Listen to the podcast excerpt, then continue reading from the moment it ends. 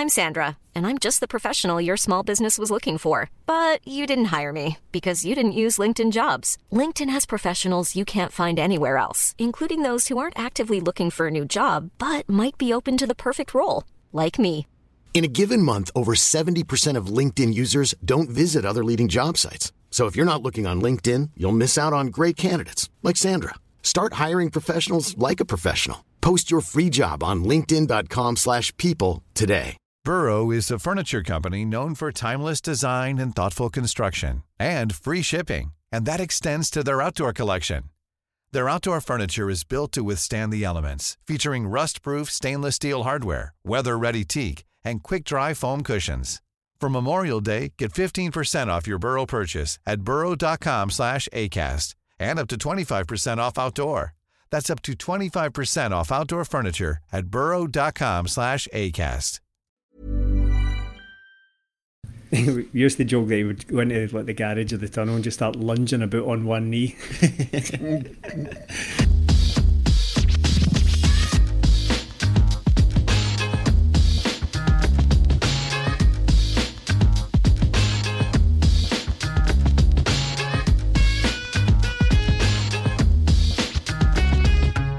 Episode 226 of 20 Minute Tims, and I am joined by Melly Yes. S- and Stephen, What's happening, folks? and I'm your host, Jamie. And it's we're going to have a podcast of two matches in this game, two very, very different performances from as far as I'm concerned. One pretty lukewarm stroke bad European performance from Celtic this week, but I think one absolutely terrific performance against Hibs Melly. Oh yeah, it was brilliant. Just sat yesterday, me and Stephen done a match reaction after it, and I had all this pent up energy because I'd just seen a good Celtic game. It was it was brilliant. Yeah, a, a thoroughly enjoyable afternoon's work from Celtic that was. By it's nothing new to say that it's the arguably, if not definitely, the best performance of the season so far. I'm just looking forward to talking about it. Actually, I, I'm, we were all excited, as Melly said, we were all pent up, all all excited after the game, but getting a second chance to talk about it suits me. Right, but before we get to talk about it, obviously we need to do a bit of housekeeping. That means talking about the Patreon.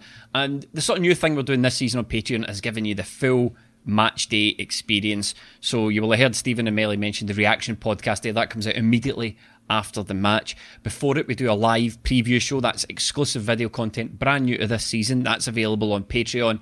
In terms of content, you're getting almost daily podcasts. So last week we had the History Boys Abroad and their fantastic podcast on Neil Lennon. Nobody does Celtic history better than these guys. We had the Tactics Board. We paid for a professional scout to scout Riga to tell us what to expect. Obviously, we had the live preview and the match reaction. We had the Friday phone in. We also had the live preview of Hibs and a match reaction for that. And you've got the flagship podcast. So it's almost daily podcasts over on Patreon. Now, there's two games to talk about, guys. Performance of the season. Neil Lennon said it's the best performance, or one of the best performances since he's returned as manager and and first time around. Now, uh, uh, Melly, you're making a noise there. It was good. Was it that good though? I don't. It was really good. It was really good from pretty much the, the first goal right onwards. It was brilliant. But one of the best performances. I'm not sure. We've had a lot of really good performances under Lennon, so maybe it's just definitely the best performance this season. But we've had a lot better performances, I say. But I don't want to downplay the performance because it was really, really good. Aye, uh, nothing but positivity about that performance, Stephen. We've been saying for a couple of weeks, that we just need it to click. We just need it to click. Celtic have been getting the points, but the performances haven't really been there. First big test of the season, we get the points, we get the performance, we win 3 0. There's, there's surely nothing to complain about after that. That was tremendous. I'll try my best to no, uh, no, it, it was an absolutely great performance. I was slightly nervous going in because I thought, no, just based on the performances we'd had leading up to that, it'd been a little bit, a word you used earlier, lukewarm, uh, leading up to this game, whereas Hibs were also dropping points here and there, but they were they, definitely represented the biggest test of the league season so far. There's no doubt about that. I, th- I can see Hibs comfortably finishing third this season, and maybe even pushing Rangers for second. Let's see, let's see how it goes. But no pressure. I don't think it's a coincidence though that Celtic played the, their best football of the season so far against a team that at least tried to bring the game somewhat to Celtic. We've Yeah. kind of struggled against teams that sit in this season so far, and going forward, that still remains a question mark as to how we're going to go about unlocking those defences. However, no complaints about the Hibs game. I thought it was absolutely excellent. The first half was quite even. I, I, thought Hibs were at least in it because again, let's let's give the credit where it's due. Hibs are a good team. I don't want to just dismiss Hibs as, as just yet another you know Scottish football fodder. I will just sweep my side. I thought Hibs were, were good in the game, created a couple yeah. of chances. I mean, they proved that against Rangers. You know, they yeah, proved that against right. Rangers.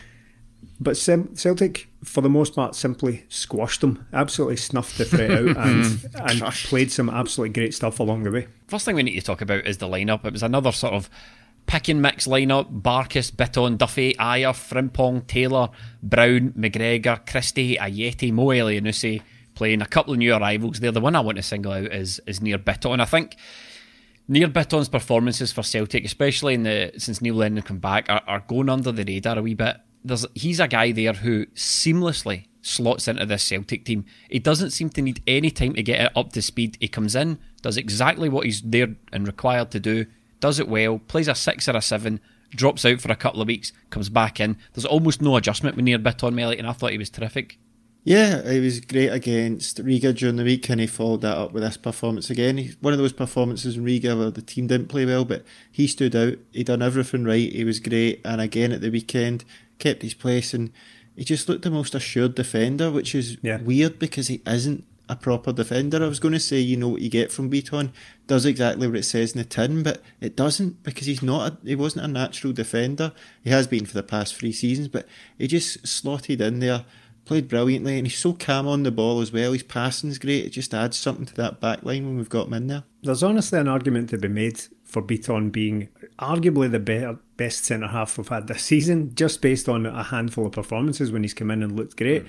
I think that does a bit of a disservice to Ajer because as much as he probably makes more mistakes than Beaton. he also plays a lot more and is, is more of a yes. uh, an integral part of that defence. So I, I wouldn't like to say Beaton is without doubt the best we've got back there, but he's he's a great option to have. I just I, I want to see him play more, and I want to I want him to get the credit that he deserves as a, an out and out defender because he was excellent at Ibrox last season when we went there and won the the Hayes game. I think it was the the, the Hayes the, the final insult it was called.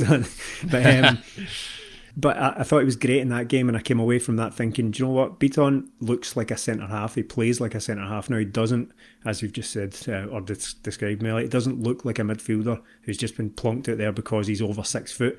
He actually has the basics of defending. He looks great at it. He, gets his body in the way. He makes big tackles, as we saw against Riga in the opening exchanges. He had this big crunching tackle and just sort of set the tone for the rest of the game. But yeah, I'd, I'd be perfectly willing to, to stick there. It makes me less less concerned about the position. I know there's still been some talk. It's kind of died down a wee bit in the last few days, but were, until recently there was still some talk about being after another centre half, maybe with a view with Ajer potentially going.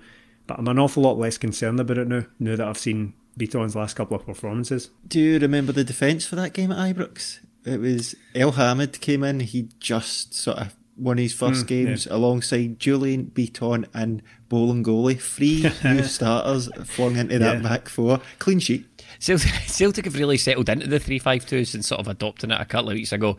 Um, this one obviously saw Greg Taylor, Taylor out on the left and Frimpong come in for James Forrest. I think Stephen, you you've you've coined the Frimpong phrase now. Frimpong must play. It's that yeah. it's that simple now, isn't it? Uh, without a doubt, he is the best player we have in that position. And I, I don't want to, to come across like I'm celebrating an injury here, but what, what I came away from the game in the last is he the best player on the team? Is he the best player in the team right now? Um, Current form? Well, you said he's the best player yeah. in that position. I, I, there's an argument for saying that Frimpong on current form is the best player in the team. No? Uh, do you know what? I hadn't thought about it prior to you saying that. I hadn't really occurred That's why I'm here, mate. That's why I'm yeah, here. I certainly wouldn't argue against it. There's there's no one else I would put up a fight for and say, no, no, wait a minute, this guy. There are obviously other highly important players in the Celtic team, but as far as form goes in the last few weeks, Frimpong's right up there and possibly number one. Um, the, the, what I was going to say about James Forrest being out of this game it's it's not a good thing, but what has happened is Frimpong has taken that and flourished from it. He's he's played the well, he didn't start against Riga, but he played the majority of the game and he's been excellent. It's it's kind of like what we saw all those seasons back when Griffiths got injured and Dembele all of a sudden just burst onto the scene and didn't look back. It was it wasn't like a positive that someone was was injured or out of the team, but it's it's just another example of someone taking their opportunity. I really felt for uh, Josh Doig at, at, at fullback for Hibs because Yeah. Frimpong had the boy on toast, man. He, he just every time he just dropped that shoulder and passed him, dropped the shoulder and passed him. There was nothing Doig could do. Hibs then started dub, to double up on him, and even at that point, it almost made absolutely no difference. There was almost nothing Hibs could do to abate the Frimpong attack. Hmm. I No, think you call that the performance by Frimpong versus Doig the runaround. I think Aye. that's what they refer to in Oh. football parlance. Because Celtic and Hibs both played 3 5 2, it was just a straight shootout between the two of them. And Frimpong, he obviously won it. He's, as Stubbs said during the commentary, his pace is frightening. He can do mm. that wee touch past and get in behind him. Dodge will learn a lot from it. He's a decent player from what I've seen so far this season, and that was why I was quite surprised that Frimpong had him on toast every time. But Frimpong was great throughout. He just makes things happen. He just, It will happen because he's such a good player and he's improving every time he plays. But he just needs to get that final ball and see when he does, he's going to be absolutely outstanding for us because he can get past, he can get to the byline. It's just looking up and picking out that final, that final pass, that final cross that isn't quite there yet. But I've no doubts he will get it and he's just a tremendous player. He's just great to watch because there's not a lot of players in the team that go past players, and he's one of them. It's just you need it in days like that yesterday. Uh, um, obviously know that uh, Frimpong did set up the goal during the week, and he also had a hand in the second goal. The him and Christie sort of combined down that right hand side, get into the box. Ball drops to Elyounoussi. We just seen how Frimpong Christie. Christie moved out to the right hand side a lot more this time, gave us a bit more balance. Him and Frimpong sort of partnered up out there. And when they get in the box, ball drops to Elyounoussi, manages to get that shot away. But when you see the replay from behind the goal, the movement from Ajeti, as soon as Elyounoussi gets Oh. that ball, he runs round the back into Yeah. the space in case it, it just breaks off. And that, that striker's instinct, he's just there to finish it. It was great bit of, great bit of striker play from him. And you know what? That's why Ajeti is my guy this season. Right. Oh, picking the top scorers, young guy. O- odds. o- I'm going to go further though. I'm going to go further. Odsonne who? That's what I'm going to say. Oh, Odsonne. Don't talk. I don't want to hear about Odsonne Edouard anymore. There's a new guy in town, and his name's Albian Ajeti. But Albian Oh Ajeti wait, wait, wait! I've just what- had a te- Oh no, he's out for three months with a hamstring. That's your your guy. Are you kidding on? I'm joking. aye. I, knew, I knew he was injured. I thought BBC Update gave us a three monther. Um, obviously, yeah, he scored the second goal, but Cal McGregor scored that first goal. Again, it, honestly, it's difficult to pick out a player that played poorly in this game, but Yeah. I suppose we'll, I suppose we'll get to Greg Taylor. Um, no, I'm only kidding. I'm only kidding. Um, Cal McGregor scored. He loves that low shot, doesn't he, Stephen? That's a Callum McGregor. That's a textbook McGregor. Yeah, it's something we've been talking about for years on here now. That that very very satisfying Callum McGregor technique, where it's very little backlift and very little follow through. He just his his wee legs just a wee lever where he just smashes his foot through the ball right into the bottom corner. We've seen it so many times, and I know, I know I said um, on a recent podcast that he's my pick for Player of the Year on the condition that he gets more goals, but that, I, I have to correct myself there. I have to kind of acknowledge that he scores an awful lot more goals than he's probably given credit for. It's, it feeds into that thing we always suffer with Callum McGregor, where we maybe don't notice just how good he is because he's good and almost it. He has he's had a wee bit of a dip recently during the, the start of the season where none of the midfield was really functioning. But now that he's back fully on form ever since that Livingston game, he's, he's- he's just an absolutely brilliant player. But he scored a lot of goals towards the end of last season when Celtic were mhm. playing their best football of the season after that change of formation. So it's obviously something that's suiting him at this moment in time as well. I thought the game was pretty even to start with, but that, that goal really settled us down and it allowed us to play. And it also meant Hibs had to, even though they did sort of go for it, they had to come out then because there was n- there was no way they could just sit in uh, after going one 0 down early on. It's something that we've maybe not seen a lot last week against Livingston, and this week we got the early goal, and it allows us to dictate the play on our terms, doesn't it? Because then Yeah. we can we can play how we want. If we get the second goal, brilliant, which we did, but that just that early goal, it was just brilliant from McGregor. Because if you take away, if you took out McGregor from that and you just seen the shot, you'd be able to go, "Oh, Cal McGregor scored that," because it is Yeah, yeah. what you said, Jamie. Just a typical goal from him. Celtic were playing well after that and just settled us right down. Hibs will be a bit annoyed at that goal, though, won't they, Stephen? The amount of time and space that McGregor got in the ball. It was a decent wee run from Greg Taylor on the left hand side to pull the defender away, but you still left Cal McGregor with acres of space, and they, they, they, weren't too quick in closing down Ryan Christie either. He had plenty of time just to play a square ball right across Hibs' goal into the feet of Cal McGregor. It's a dangerous game if you're going to play that, isn't it, on the end of your own box? Yeah, definitely. I don't think Jack Ross will be too satisfied with that, or the second goal for that matter that we've already mentioned. Melly talks about the Elyounoussi shot, but it, it was good improvisation by Elyounoussi to get that, that wee poke away, but there were four players around him. There was four players in a grid, like a little cube behind around uh, and he still managed to get it out of his feet unchallenged. So Hibs didn't exactly cover themselves in glory defensively, but what I overall think about it is that Celtic didn't really allow them. The Celtic no. didn't let them get into their, no. their, defensive shape or or settle into the game properly. Uh, well, certainly in the second half, the, the first half Hibs did okay, as I said earlier, but the second half they just didn't get near them. I want to talk about that second goal. Though. I want to talk about Albian Ajeti because see that that that striker's instinct, you know, is but I love watching that. I absolutely yeah. love watching it. When that game, when that move started, I think you might have said this earlier on, Millie, but when that move started, just to illustrate the point again, he was 8, 10, 12 yards behind Ryan Christie. He was mm. when Ryan Christie was in the box playing the ball through to Elyounoussi, Ajeti was still outside the box, and he just makes this curved loop and run into the back post. And that's instinct. He thinks to himself, right, Mo's going to get a shot off here. If it doesn't go in the back of the net, it's probably going to end up at the far post, and I'm going to be able to find space there. And that absolute killer instinct, it's like, you know how they say like a shark can smell like one droplet of blood in, in, in, in, in, in the ocean. Yeah. That's that's what Ajeti's got for goal, and Andy's got the technique to back it up. And that's what I love. That's why I love the guy. And it was a tremendous, tremendous Celtic. It was a tremendous team goal. But his movement in particular, if you never noticed it, go back and watch it on YouTube. He's well behind Christie when the move starts yeah, something special. It's so intelligent from because if the keeper saves it, it breaks out. And as Stephen said, the Hibs players were in a grid all around uh, Elyounoussi. What does Ajeti do? He goes into the space, the bit where the ball yeah. might drop, and there he is.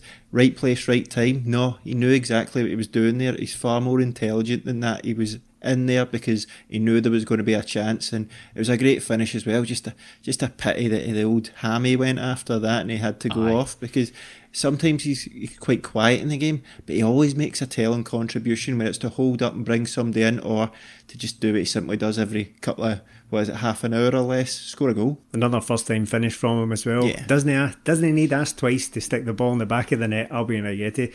It's all about instincts with him. It's all about instincts. He's not someone who who makes himself really known during the game, but he always pops up. And it's very hard to coach that. You don't really teach that striker's instincts as much as people might take on legends of the club to be their striker coach and all that kind of stuff you see in England. We've, we've, we've, brought on Teddy Sheringham to be our striker coach and all that stuff. That's a very difficult skill to, to teach how oh, to be in the right place at the right time and put the ball in the back of the net first time. And we've whatever we paid for Albian Ajeti was it five million? Absolute snip. Already? Uh, oh, oh, absolute, yeah, absolute snip already. Absolute snip already. And then uh, he goes off injured, and uh, uh, unfortunately for us, we were really scraping the bottom of the barrel as far as the as, as far as the squad selection went. There on the bench, we only had the options of Edouard, Klimala, Griffiths, Turnbull, and Cham, or whatever. And eventually, it was Odsonne Edouard that did come on. We managed to flex our squad muscle in this game though, because there was a couple of changes, and when we looked to the bench about who could come on for Ajeti, just ended up settling for Odsonne Edouard. It was one of those days you just had to make do. Um, Dragging another... the best player in Scotland off the bench to, to scrape the bottom of the barrel, as you said. See, see on the bench, right? Just before we move too far away from that, because it needs, it deserves spoken about. Obviously, Elyounoussi played up front here. We, we had the debate before the game over. Look, we've got two striking berths here. Who are we're going to pick? We've got oh, room for two, but Elyounoussi takes it. So Elyounoussi is in effect a secondary auxiliary striker as he played in this game. So does that mean that Celtic had five strikers in the matchday squad for, the, for this game, I, I, including Elyounoussi? Ajeti, Elyounoussi, Griffiths, Klimala, Edouard. What does that say to you about strikers? There's too many of them. Another way to look at it is pe- people like people them. like strikers. Let's pick some more of them. Christie played striker during the week as well, so six. of course. So teaming the strikers, think, yeah. I think I prefer Elyounoussi in that position than on the left. Mm. Would you? Uh, would you think, Melly? I thought. I, th- I think he was terrific. I think he was terrific against Hibs. I know I've said oh. I'm saying terrific about every Celtic player, but I, I think he's more effective in that position just behind the striker. And I, I think he's really good at forming partnerships in there. And I also liked with him there, Christie paying a wee bit deeper and getting more yeah. involved in things. I think that's mm. a really good. I think that's a good upfront balance. I think Elyounoussi, Ajeti. In fact, to be honest with you, I'm very very happy with that whole midfield and attack the way it was set up. Yeah, I, like you said, I can't really argue with MD performing. I thought before the game, I was really excited to see Christie in behind Elyounoussi and Ajeti, and I thought there was some good link up play between Christie and Elyounoussi before uh, before half time, and mm-hmm. he had to go off. But Elyounoussi, I love him. I think he's a good, great player. I, I, really hope we could find somewhere for him to play in this formation. I think he could play number 10 if need be. And if he's just playing as a striker or just off a striker, I'm happy with that because I think both Edouard and Ajeti play better with somebody like that beside them. But just on his quality, he's got that. I think he's got that. He can play in there. But the work rate and desire from the guy, if it was going to finish 2 0, mm, I'd have been yeah. a wee bit gutted because I thought he deserves a goal for the amount of graft, the press, the work rate he put in all game. He was pressing the Hibs the whole game and they couldn't really handle it. He won the ball back so many times and I thought he was just tremendous throughout. He needed a big performance, didn't he? Because he's, yeah. we've been talking about it for a few weeks now. He's been left out and we even described him, or I described him last week as finding himself a wee bit on the outside looking in because of mm. the the formation. So what does he do? He just adapts and plays where he's asked to play and gets on with it and plays extremely well. So it's yet another string to Celtic's bow, and they've got another player who can play in a slightly different position to the one he'd been slightly off forming earlier in the season. And it can only be a good thing having this. This amount of attacking options we didn't eventually need all of them, but to have that amount of attacking options and that amount of goals, potential goals in a squad, is going to serve Celtic awfully well going forward this season because we're going to need as many of them as possible. As, as daft as that seems to, to say, we're going to need as many goals as we can possibly muster. It's the quality in that final third. You know, it's the, yeah. it's the quality that Celtic have in that final third, and Ajeti and Elyounoussi re, rekindling that Basel partnership. You know, Hibs mm. have got some decent defenders. They've got they've got Hanlon, they've got McGinn in yeah. there, who and, and Porteous, and those guys are aggressive. Like Ryan yeah. Porteous is an aggressive player. There was a lot of aggression from Hibs, but they, McGinn as well. There was a lot of aggression from him throughout the game. But as you said, they couldn't keep up and see some of the, the one touch pass and the way Celtic were zipping the ball about in the Hibs half. It, it doesn't really matter how aggressive you are if you can't get near the ball. And I'm very surprised there actually wasn't more bookings in the game. Um, yeah. Because mm. the ref, I thought the ref let an awful lot go. There wasn't until the second half somebody was booked, was it? But just yeah. on that, see, whereas last week the Livingston game where Celtic were 3 1 up and they got that goal, see this week, I thought the second half, although that we didn't get as many goals as the first half, the performance was great. We started playing football and we didn't really give away any real chances for Hibs to get themselves back into the game. The third goal was obviously the icing on the cake, but the 2 0, I thought we looked solid throughout. thought the back three, Duffy, after a bit of a shaky start, settled into it. I thought Ajer and Bitton were great and then Scott Brown in front of them had his, his best game of the season, mm. so that gave us a solid platform to build on, and we just didn't look like conceding in the second half. I thought. Do you think Neil Lennon's Celtic team is evolving now? Do you think he's he's still spending these games trying to work out his best, his best eleven, his best shape for these guys? Well, I think so. It's it's been a bit tough. We've obviously had a sort of stop start season. There's been a couple of wee dips. I think we need to remember how big a blow it is going out the Champions League so early in mm. the season. It's a really harsh one to take, especially when you maybe felt you're the better team and you should have went through. But we have to deal with it, we have to adapt, and that's what Neil Lennon's done again. He's changed the formation, sort of suits the players. We've had Jullien and Forrest go out, and it's allowed a couple other players to flourish. Oh, Frimpong, obviously, it's allowed Elyounoussi to come in with Edouard and Ajeti not quite fully up to speed and playing together. So we've had to adapt, make changes, and it's making the squad look a lot stronger now because we have got players who now seem to be playing well. Just after a couple of weeks ago, we were maybe bemoaning the lack of options. We're swimming with options now, and the introduction of Turnbull as well just gives us another great one. Steve, would you be happy with this team in this shape, this lineup going into the Rangers game? I think this is my favourite lineup and shape of the season that we've played. Uh, uh, the formation's always been the same, or rather the formation's changed once to when we started playing the three five two. Um, but but the way we're playing, we were talking last week about these patterns of play that just didn't work. This constant drifting out to the left, trying to get Taylor involved in the game against Riga that wasn't very yeah. fruitful. And we'll talk about the Riga game as well. But there was none of that this time. There was a lot going through Christie, a lot going through Frimpong, Elyounoussi, Ajeti. the whole balance of the team sort of shifted a wee bit now with just a few changes in selection. Yeah, uh, I'm trying. I'm trying not to get carried away with it because ultimately it's one game, and we've seen this is about Celtic's tenth or eleventh game of the season. So really, we're looking at less than 10% of the time we've played as well as that rate. So acknowledge that going in to any talk about how well the team is going to be going forward. What I said up front about how I don't think it's a, a coincidence that they played the best football of the season against the best footballing team of the season that we've played against. I think it, I think they turned up trying to play a bit of football, trying to take the game to Celtic, and just basically walked straight into Celtic's trap with it. Yeah, well, credit yeah. to them for that because I'd certainly rather watch that than watch Celtic hundred percent labour to uh, scoring against uh, take your pick Livingston or Kilmarnock or something like that. So credit to Jack Ross for actually trying to get something out of the game and, and ultimately failing. Right, that's that's fine. I'm sure he doesn't see it that way. I'm sure he doesn't relish coming home with a three 0 defeat, but at least they tried to do something against Celtic and ultimately came up short. The the shape looks excellent when they're playing like that. I, again, can't have any complaints about that game whatsoever. Some of the stuff they were putting together in the second half was absolutely brilliant, including the likes of Scott Brown in the midfield. There was a moment with him and Elyounoussi where they basically played a 1 6 with each other, not a 1 2. They, play, they basically played the ball back and forward between each other, run, running rings around the, the Hibs midfield. It was absolutely great to watch. I have reservations. If you're talking about a Rangers game, I have reservations still about some players going into a game like that. But I don't want to take anything away from what was a great performance, to, to be perfectly honest. I think there's still things to work on. I think mm-hmm. defensively, they looked good, but Duffy was a little bit shaky in the first half. Certainly in the first half, there was two long balls that completely caught him, like, caught him dreaming. I don't, I don't know what was going on with him. I it's this Taylor, high line. I think it's the highlight right, yeah, for Duffy. Okay. You've mentioned him. Let's talk about it uh, because yeah, we need to. Why not? I, I, think the change in style that Duffy is is still getting used to this high line at Celtic. He's not backs to the wall. He's not defending deep the way that he was at Brighton.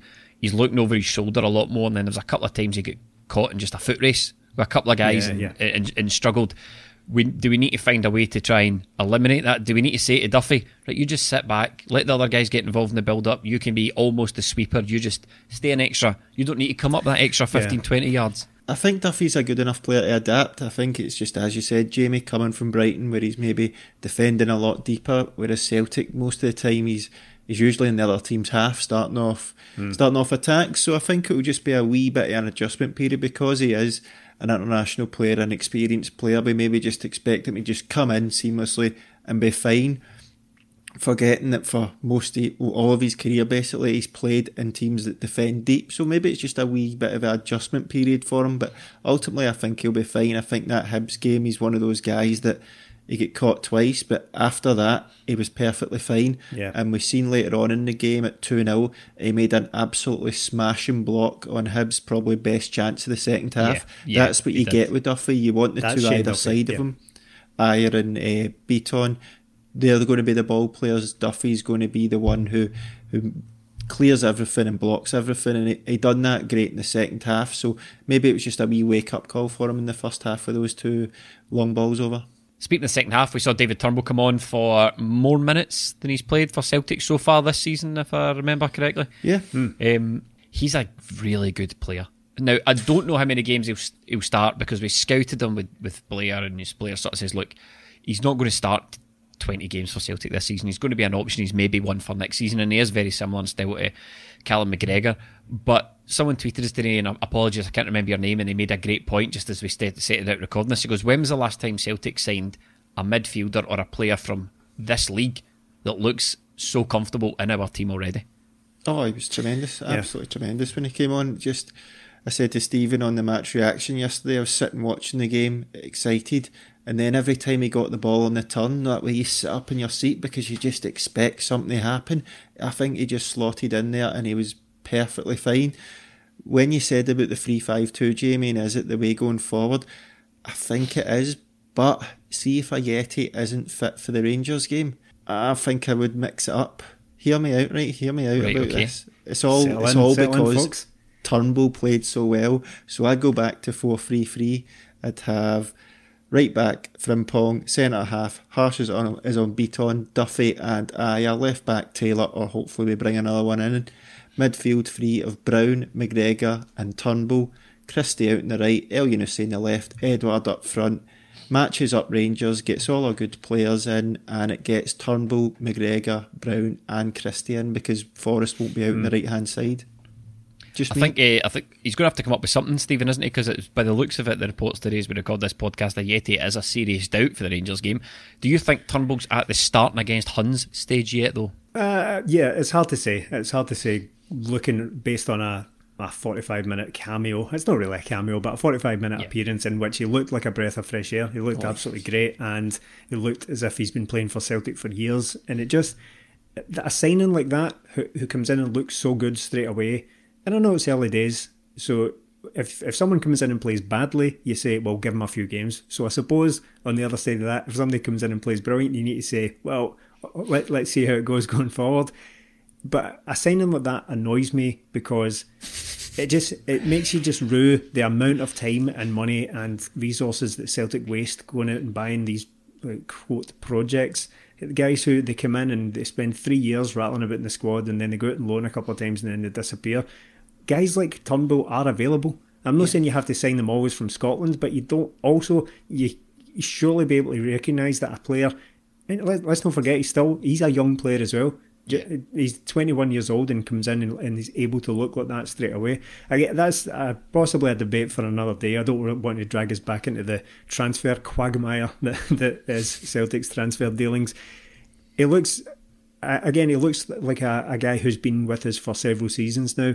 What stands out? Well, one of the things that stands out about Turnbull is his ability to dig a ball, and that's maybe sometimes underrated. And I said about Ajeti that he has skills that are very difficult to teach. Very difficult to teach that what Turnbull has in abundance as well. He can first scud a ball on target. He, he had the Hibs keeper working once or twice as well. Some players are just born with that ability to be able to shoot, and it's not coached into them. Because look, look at the amount of top class coaching someone like well, Scott Brown has had all of his career. Can he shoot for to save his life? But Turnbull is, has just got that natural ability, and I think he's going to get a lot of goals for Neil Lennon's Celtic team.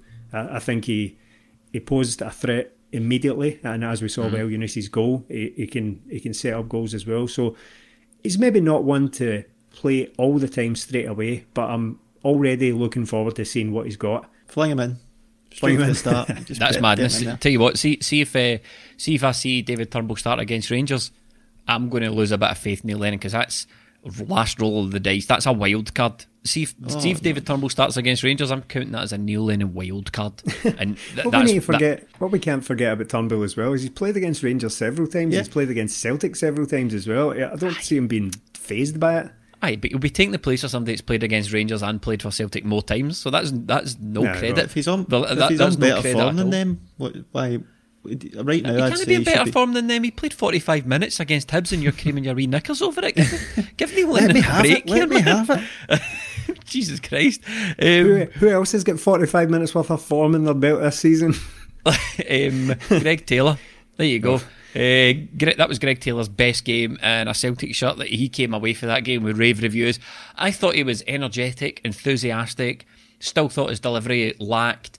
Um, we a number of attacks seemed to break down when they went through Greg Taylor, but luckily for Celtic on this occasion we had Frimpong, Christie, hmm. McGregor, Ajeti, everyone else sort of operating in other areas of the pitch. I don't think the sum of Greg Taylor's total parts amounted up to much, aside from a lot of energy and a lot of running about. Stephen. I thought he was much better, is yeah. what I'll say about Greg Taylor. I thought it was his best performance uh, for a while looking back a, a, a, wee bit deeper into things, looking at stats and stuff like that. I know we don't tend to do this on, on the flagship podcast. Can I just, can I just actually... stop you there before you talk about stats? Here's how I feel about stats, Stephen, okay, and data.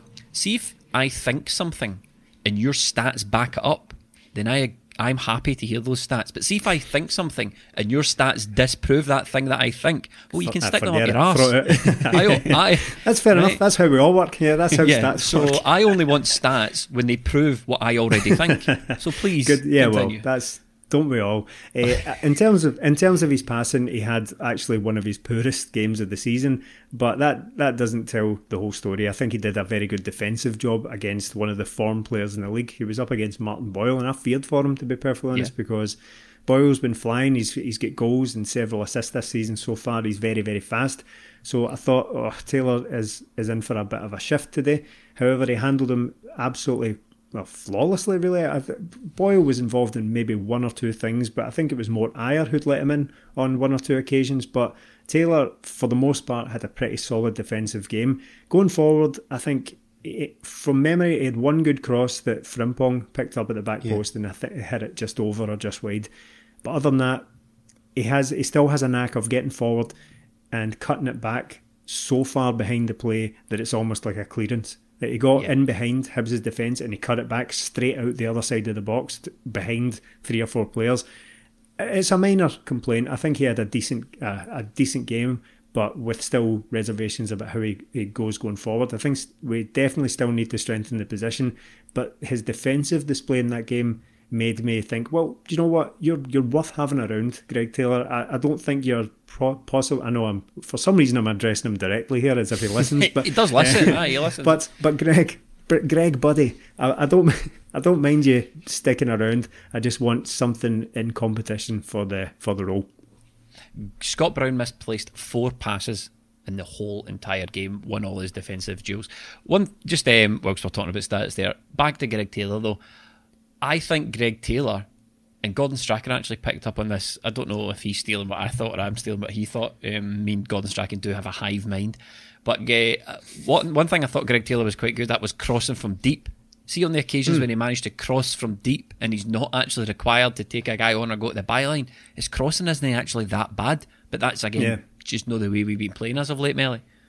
No, I think he it'd be better if Ajeti was stayed on the pitch for that sort of the deep crosses because we know Edouard's not really that type of striker and Elyounoussi as well is not an out and out striker so he maybe lost a bit of that in the second half. But if Ajeti's on the pitch fling the balls into him because we haven't really seen it yet but he's good at heading as well he's got a bit of everything in his locker. So but with Greg Taylor yeah I thought he was good yesterday but just again we've seen it from him before. He has a good game, but he rarely follows it up with another good game. That's the problem. He doesn't really have that consistency. Hopefully, he can do that against Riga and St Johnstone next week. But really, I think if we're going to be Sarajevo, Smelly Sarajevo, oh yeah. Sarajevo, not St. Riga. Not, uh, Riga, Riga done. The, the Riga slugs are done. Put them in. no, don't need to play them again. Well, there's only five days. There's only five days left of the transfer window as we record this. The transfer window salams shut uh, next Monday. Neil Lennon was in the press today. As the as the time of the transfer window ticks down, Neil Lennon is sounding less and less confident about keeping everyone. Mm. Um, Neil Lennon's direct quotes about the transfer window was, "I speak to Nick every day. We're spinning a few plates on a couple of players. We want to add maybe just one to the squad and keep everybody else it's going to be fraught because it's the last week. There could be a lot of people scrambling for players, and we're not immune to that. But we don't want to sell anybody, and I think we are, a, are quite strong on that at the minute. Um, well, so yeah, Neil I Lennon. He's happy with that. Happy with that. I think he's happy with that. There's, I think we would be a bit remiss of us not to talk about Odsonne Edouard's performance in the Hibs game. That to me again looked lackluster. Uh, lackluster. At, yeah, yeah looked lackluster at best. This is not the explosive, aggressive Odsonne Edouard that we're used to seeing. And in a performance, in a team performance where everyone really performed quite well, I was disappointed with the with the Odsonne Edouard contribution.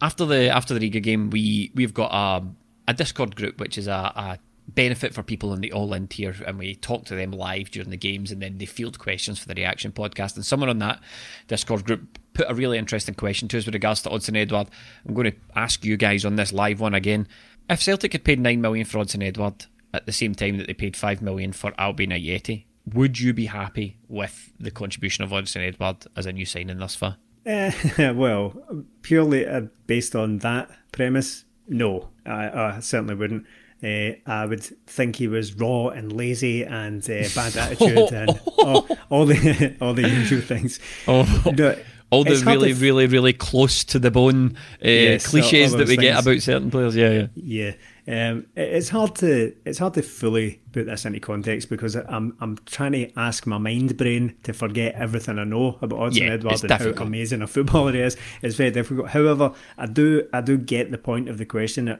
If you're basing it purely on what he's done this season, and bear in mind he's got what five goals in seven or eight games or something like that. So on paper, it's a good record.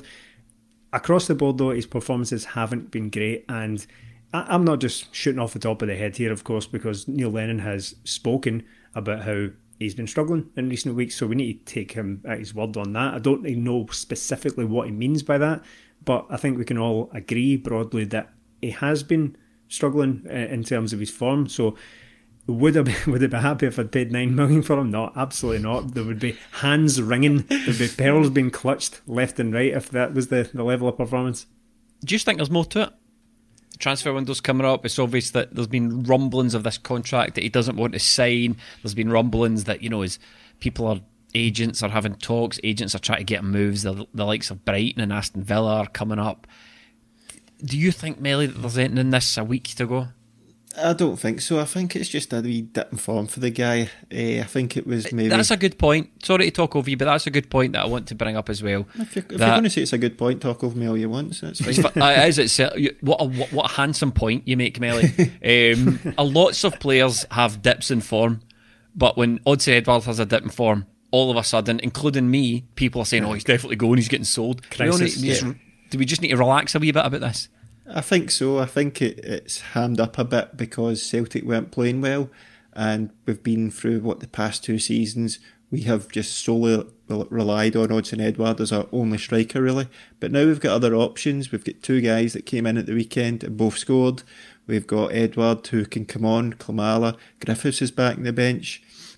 Christie played up front during the week, so it's not all on Odsonne Edouard right now. The pressure isn't on him. He's just maybe having a wee dip in form. He had that wee injury. He's came back. He's maybe not been able to get it. He's been in and out. But I have no worries about Odsonne Edouard going forward. If he stays, which I think he will, I think if he was going to go, there'd be a lot more rumblings. There'd be a bit more concrete offers. But I'm not really sure there's many in our squad that have got concrete offers to go. That could all change. But I think Odsonne Edouard will be here, and I think he'll just go on to be a great player. It's just one of those things we forget how young he is sometimes because he is so good and because he's come over for a big fee. But this will happen with players; they'll just go for a wee dip. And I think this is Odsonne Edouard's. And if you were going to ask me first goal scorer on Thursday, I'd probably just still say Odsonne Edouard's.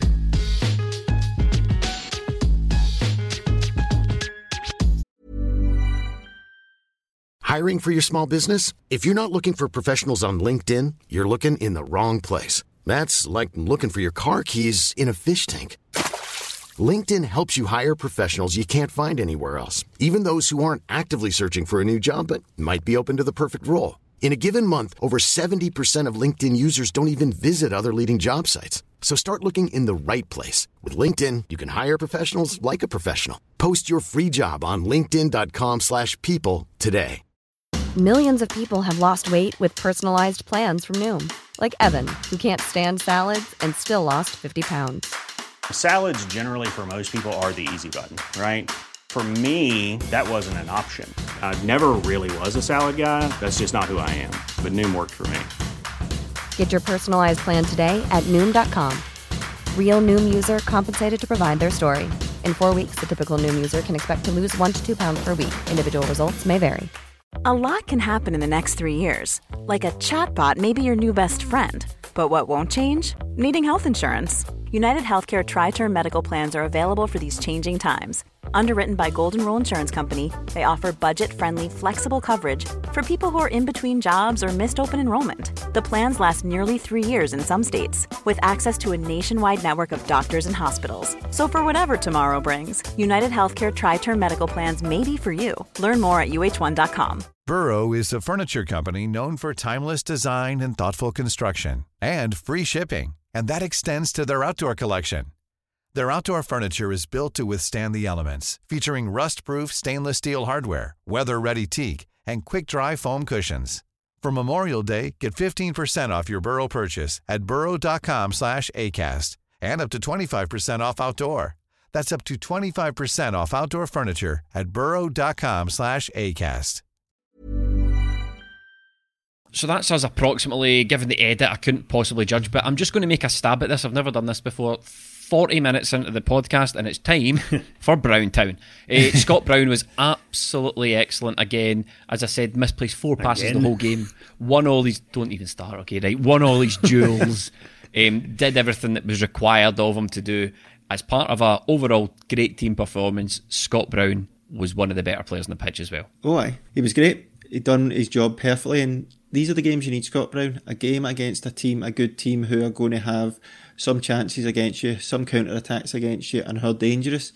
We don't need them against possibly Livingston at home where it's just us attacking. And this is where Scott Brown stood up. I thought he was great. He won his interceptions. He kept play, play ticking. He'd give it to McGregor. He'd give it to Christie.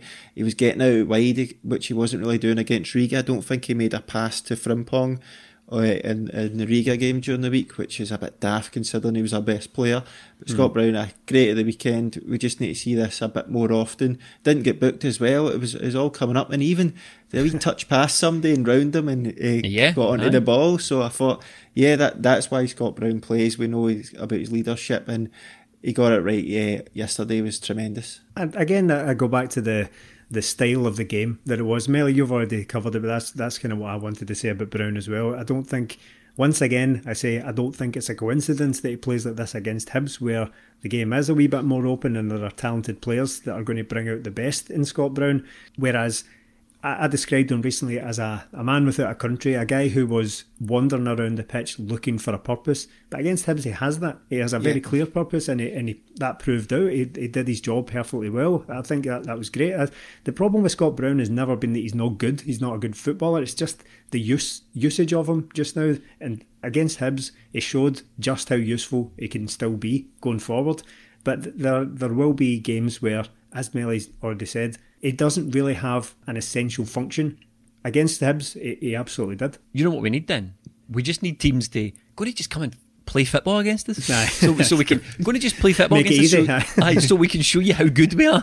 That, that, that, that, you know, that's what we need. See if you're just going to sit in. See if you're just going to sit in and make it difficult for us. You can beat it. But see if you actually want to play some football against us, which, Yeah. to be honest, bodes quite well for, for, for the Rangers game because they're not going to mm, yeah, sit in yeah. against us. They're and No. woe be woe betide any team that wants to come out and play football against a Celtic team. Maybe maybe that's what it is. Maybe we are just not judging these games correctly as pundits, fans, and podcasters. When Celtic come up a game against a team that's hard to beat, we go, "Oh, that was crap." Aye, because that team were hard to beat. You know, take take Yeah. take the Riga game. Take the Riga game for example. We came away for that one thinking. God, Celtic are absolutely rotten here. But when you look at it, you know, 15 shots, all the possession, six shots on target. We we dominated Riga, but we just got away with that 1 0 win, and it still left a, a bit of a sour taste in the mouth, Melly. Yeah, well, you described it in the match reaction as toilet, and it, to be honest, That's what I did. Aye, it was toilet. it was toilet. Absolute toilet. we had we had all the possession, we had all the shots, but we rarely created any chances. We rarely had the good patterns of play. This game would have been if you- I said it during the week. See if you win one 0 a last minute goal away from home, you should be jumping out your seat delighted. But I didn't quite get that feeling because it just felt like a game we'd seen quite a lot this season where we maybe got away with it in the end. Deserved to win the game because we were the better team, but we just weren't creating the chances, and I just didn't want extra time because I didn't oh, want God. another half an hour of that. But getting the goal in the end, it doesn't seem as bad a result after the Hibs game. It was like we got that win, we deserved to win it. Clean sheet away from home against a team that rarely lose at home. They weren't the best, but they they stuck to their guns and they just sat in and defended. Then you get the Hibs team, see a team come out, and you see what a good football team Celtic Yeah. really can be. So it's uh, my opinion about slightly changed since the Hibs game because we, we have played well since, but it just seemed like another one of those games where we've struggled through at the time. I think the that that is the challenge though that Celtic face in an average season. This is nothing new. You have to find a way to break down teams who are just going to sit there. There's, it's all very well us joking about it, but we can't really complain about it either because that's what these teams are going to do. And it's yeah. up to Celtic to get around it. It's it kind of reminds me. I, I remember um, Pep Guardiola's first season in England. I, I, don't think they did very well because Celtic broke them. Remember they, they yes, went on a yes, massive winning winning streak and Celtic broke them. But uh, broke, broke them again this weekend. So that, that's yeah. right. So they did. But I remember at the end of the season they didn't do particularly well. I think they finished fourth or something like that. And Pep Guardiola st- started hitting out with complaints about the style of English football. And I was like, well, mate. Well, you can't really do that. It's it's up to you. You can't turn up in that style of football and complain about it. You need to kind of find a way to. Eh, well, yeah. he sure he sure did right enough, but that's that's that's what we face in Scotland. We we need to find different ways of, of unlocking these defences. So uh, the do we need to be a bit more patient though? Well, yeah, that, that, that, as I, fa- I mean, so. as fans, I mean, as fans, yeah. that's the first time Riga have lost a European tie at home. Riga, you know, do go back a couple of years where Benfica podcasts talking about how teams like Benfica come to Celtic Park and get pumped. You know, because Celtic Park was a fortress for a long, long time. Yeah. You know, we would beat teams much better than us. So maybe it's just a just a case of that we need to be a bit more a bit more appreciative of how difficult these European ties, these tricky ties can be. It's it's not like we've no seen it often. Yeah, and where I was going with this is that I think we had just seen so many performances like that kind of in a row that we mm-hmm. lost patience with it. I think again what we've been up against this season is almost no teams. Hibs were the first team that I would expect to finish in the top half of, of the Scottish Premiership this season. So we've basically been facing a string of teams that are going to sit in, and we, as yet, hadn't really found a way through it. I think that's the Riga game was kind of the the final straw in that. No, the no the final straw. I just think there was a lot of negativity after that. It? I'm sick of this. I'm never supporting Celtic again. Keep it. Uh, no, no. I, I just think like from a fan's point of view, I think we had just seen a few too many performances like that in a row. While I appreciate it's going to be very difficult, I just wish that Celtic had that had that extra little bit of is it nous nous now to yeah. to break snooze. down the defence like that snooze. I wish we had an awful lot less snooze, but a little bit more nous. yeah, the, the Hibs game is is an awful lot more encouraging for, for the season going going ahead. I think we just get that timely reminder that Celtic are awfully good at playing football when the opportunity arises. So the the Riga game wasn't great, but if we'd recorded this podcast after that and before the Hibs game, you would have got an awfully different tone. I yeah. think. Look, I'm, I'm I'll take a not playing great and getting through, as opposed to not playing great and oh, losing oh, the game, like yeah. like like Ferencvaros. And as Melly said, we didn't get extra time for a number of reasons. That was a positive because it put a stop to that crowd noise we were getting. Did you? Bloody oh, hell! Idiots in the bus with the pots and pans. Riga Ultras or whatever it was at one end. Ultra annoying, just, more like shrieking, whining duds the entire the entire game. It was just short of Vuvuzela patter, oh, uh, unbelievable. So that thankfully put a stop to that. That late goal. You think Sarajevo will be looking forward to playing us again? We absolutely battered them last year. Yeah, we, we played them early on in the Champions League, but I remember Stephen, you saying it that they, they were the best team we've played at that early stage yeah. of the Champions League. They went a goal up. It was uh, it was a wild night that uh, in Sarajevo that night. It, the rain was teeming down, but uh, mm. was it Mikey Johnston scored an absolute peach to equalise, and then we, we went on to win the game, beat them home and away. But they were a good team for that level, and to play them again might be a bit of a help for us that we we've already played them. We know what we're sort of going into, but they've got a f- couple of wee things. It is a one-off game away from home, but I feel Celtic should have enough to go through because they're not playing at their stadium. They or do you want to at the home of a team called Celik. Um, I've got a wee bit of info. I've got a, a, I've got a wee bit of info written down here. I've got the team that they last beat two one, and I saw that they've got their derby postponed at the weekend to give their players more time to prepare. But neither of those two teams can I pronounce. uh, they beat Bud Budućnost 2 1, and they have a derby against, this is hilarious, Zelens, Zelens. Nailed it, mate. Absolutely nailed that. I think that's, that's, def- that's definitely it. That's definitely it. Um, Speaking of Celik, just apropos of nothing here, do you remember Rangers signed a player called Celik oh, just before they died? Mervan Celik. Oh, just, uh, Jesus, so he died. I the, the final humiliation. This is when they were spiralling towards their, their final death dive, and they signed a player called Celik, and they had Jimmy Bell put Marvin in the back of his top instead of Celik. Aye, Did oh, Absolutely, it just popped back into my head there. Great days. Sarajevo, I thought, yeah, Mel's right. I thought they were a pretty decent team. I thought they, they gave Celtic more of a challenge than I would have expected for that level of competition, for that level of the qualifying. I thought they were they were decent because, as you remember, after that we went through to play Nõmme Kalju and they were pretty dreadful to be honest. So the, all that did was show how much of a good performance it was against Sarajevo, but when we played someone slightly inferior. Uh, since then, they, they have a guy who I, I have to flag up here as being one of the fastest players in the world. So I'm, look, I'm looking forward to that. They've got former West Ham right winger Matthias Fanimo, who Yes. has been clocked at a speed of 34.36 kilometres per hour, which is 21.35 miles per hour. I would love to know how that compares to Frimpong. I'd love to know. I'd love to see Well, the yeah. data on who, who who the fastest player in the Celtic team is. It's not always the guy you think, but, but Was in it fact, did we before, not- was it? Aye, it was, Just it was for- or something. Well, he's probably with those massive big strides you can probably see. Frimpong's got like the wee puppy legs, but Ajer's got like the big horse ones. Yeah. it's it all, all this um it doesn't automatically go for much either though because Oliver Burke is probably in the conversation to be Celtic's fastest player of all time. It didn't do much for him when he was here. He was No. pretty Premier League player, dreadful. mate. So, Premier League player. yeah. Talking about Fanimo, he played non-league, so he, he was playing for Eastleigh, um, and then he got an opportunity to go and play in the Slovenian second league because of a an acquaintance who owned a club out there, and that's how he sort of ended up in that sort of thing. So he kind of really English non-league level, you know. th- That's the sort of player. He's not like I, I don't want anyone to think because they're- we're coming up against the world's fastest player team that they've got this hidden gem there. He's, he's pretty Yeah. rubbish at football, and you know I don't want to mock any player's injury, but he's um, got a horrendous injury record. You know, he's done both hamstrings, he's done his ankles. I was just having a read about the trials and tribulations of his career. And my immediate thought was maybe try not running so fast. Your hammies might. I was going to say Your hammies might, your hammies might appreciate it. He's fucking busting two hammies running down a wing. Can he cross? No end product. Nothing. Just keeps putting himself in the hospital. Like mate, just relax His a wee ten- bit. You'll be tendons are just exploding every time he goes to Left, sprint. right, I mean. Cool it down and try, learn how to play football. Mind Can you, you- Usain Bolt got a trial at Borussia Dortmund because he's oh, fast That's as well. right, God. Can you technically say you're the fastest Here's a cool fact a crocodile can't stick out its tongue. Another cool fact you can get short term health insurance for a month or just under a year in some states.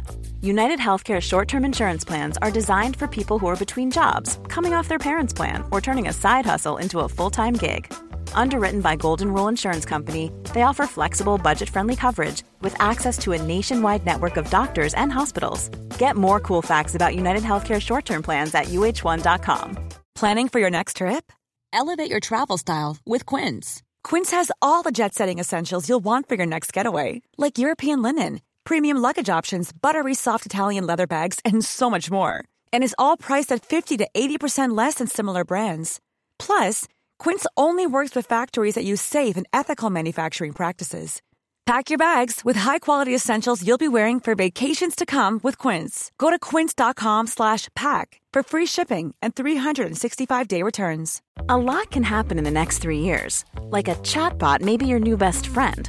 But what won't change? Needing health insurance. United Healthcare Tri-Term Medical Plans are available for these changing times. Underwritten by Golden Rule Insurance Company, they offer budget-friendly, flexible coverage for people who are in between jobs or missed open enrollment. The plans last nearly three years in some states, with access to a nationwide network of doctors and hospitals. So for whatever tomorrow brings, United Healthcare Tri-Term Medical Plans may be for you. Learn more at uh1.com. man in the world if every time you run fast you blow your hammies? is, is that really? It's a, it's a valid point, yeah. And on that bombshell, we are running a competition, as regular listeners know. If you leave us a five star review on iTunes or Podcast Addict on the Android, make sure you leave your Twitter name on there because someone left a cracking review for us last week. They did not leave their Twitter name. You would have won if we could contact you, but we can't contact you. However, there have been some tremendous reviews this week, so just log on, leaves a five star review. We're at 720. We want to try and hit right? a Oh. thousand. Aye, we We want want to try and hit a thousand, yeah. I don't know why. I said I would retire when we hit a thousand. I really regret. aye. I really regret saying that. But Stephen, would you like to give us this week's winner or winners of the best review Oh, gold badge? Can I be so bold as to pick two? I think there are two worthy winners this week, just glancing across it here. DJ Darren Grant has been in there saying, I need this podcast like I need real plastic straw for my McDonald's strawberry milkshake. Simply, paper straws are pure buzz. I like that. I hate Nothing to do with the man. podcast. but- terrible. My favourite is when they go all mushy and then sort of refuse to then penetrate the ice going back into your glass. Absolutely Do, terrible. do you know what I would give? Do you know what I would give for real plastic straws again? Honestly, the life of a turtle. it's sacrifice one turtle, slit its slit its One wee turtle leathery for a life of plastic straws. Okay, Also, Sean Boy that was a joke, by the way. That was a joke. Right. Sean Boy six one seven says peanut allergies can kill people. This podcast doesn't. Five stars for the podcast that is kind enough to consider those with peanut allergies. Again, doesn't have to be about the podcast. Five stars is all that counts. And on that, Oh, Melly, wait, wait a minute, boys. Got a wee game if you want to play, or a previously mentioned thing, but today Sorry, is... Mel, we don't have time. See, see Oh, you. We're over twenty minutes. right, go for it, Mel. Is it quick? Yeah, it's quick, it's quick. Today is the anniversary of said game where Pep Guardiola came to Celtic Park, my favourite ever game, and drew three Is it? That's yes. a total coincidence that I brought Yes, it up. it Then. is. I've got two questions for you, boys. Okay. Can you name the four goal scorers that night? Please. Oh, right. Okay. Now think It's- about it. Raheem Sterling on goal. Yes. Dembele, Yes. Fernandinho. two. Dembele got two. Correct. And Sterling one Fernandinho's goal. That was the three Celtic ones, right? Oh, I'm struggling. So struggling you've after got that. one more goal scorer to get because Raheem Sterling did also score for Man Oh, right. Okay. right. You've given you've given me one there. That's generous. You'll never get no- it, boys. I'll was it put you out your misery. Nolito, there you go. It was Oh, Nolito. oh, he's- he's Oh got yes. Life. Screw blockbusters. Right, just one last thing as well. Okay. There is currently four players still at Celtic who started that game. Could you oh. name them? Well, obviously Scott Brown, Brown and Scott Brown, of course. Yep, Yep, Forrest. Brown and Forrest. Rogic Oh, correct, yes. One more. has to be oh, started the game Yep. Nir Bitton. Yeah, you Oh, course. His memory works. The reason, do you know the reason that? Do you know the reason I knew it was Nir Bitton? Uh, or I remember that it was Nir Bitton because I was invited on Celtic TV before the game to talk about stuff, and I'd sort of said, eh, you know, I'm nervous about the game. I'm looking forward to it. It's going to be a great test. Blah blah blah. One area of concern I've got is perhaps Nir Bitton, be played at centre half, if whatever, because he's sometimes a wee bit shaky in that position. Well, I was centre mid he very- played. I played centre mid that game, but I was suggesting, you know, I, I, I worried whether or not he was up to the up to the speed of it or whatever. Doesn't matter. Celtic TV cut that bit out. You're not you're not allowed to even say anything ever so slightly negative on Celtic TV. So that Wait, never wait. made that never made the day. Just Um, uh, as Stephen spoke about earlier, the how strong Celtic's bench was uh, at the weekend there. Do you want to know who was an unused substitute that night for Celtic? Patrick Oh. Roberts. Callum McGregor. Oh, Callum McGregor, of course. Oh my! Uh, so Bitton started McGregor. Well, look, we can't criticise because it was a terrific result and a terrific game. And on that, we shall end. Melly, would you like to say goodbye? Uh, I'll just say goodbye because I just googled what goodbye is in Bosnia and I can't say it. So goodbye. What a great skit that was. Melly sitting there giggling Bosnian for the fucking podcast. Stephen, have you got any That's- languages you would like to say goodbye in? I eh? certainly can cannot top that. So just goodbye, folks. We'll see you next week. Oh, goodbye.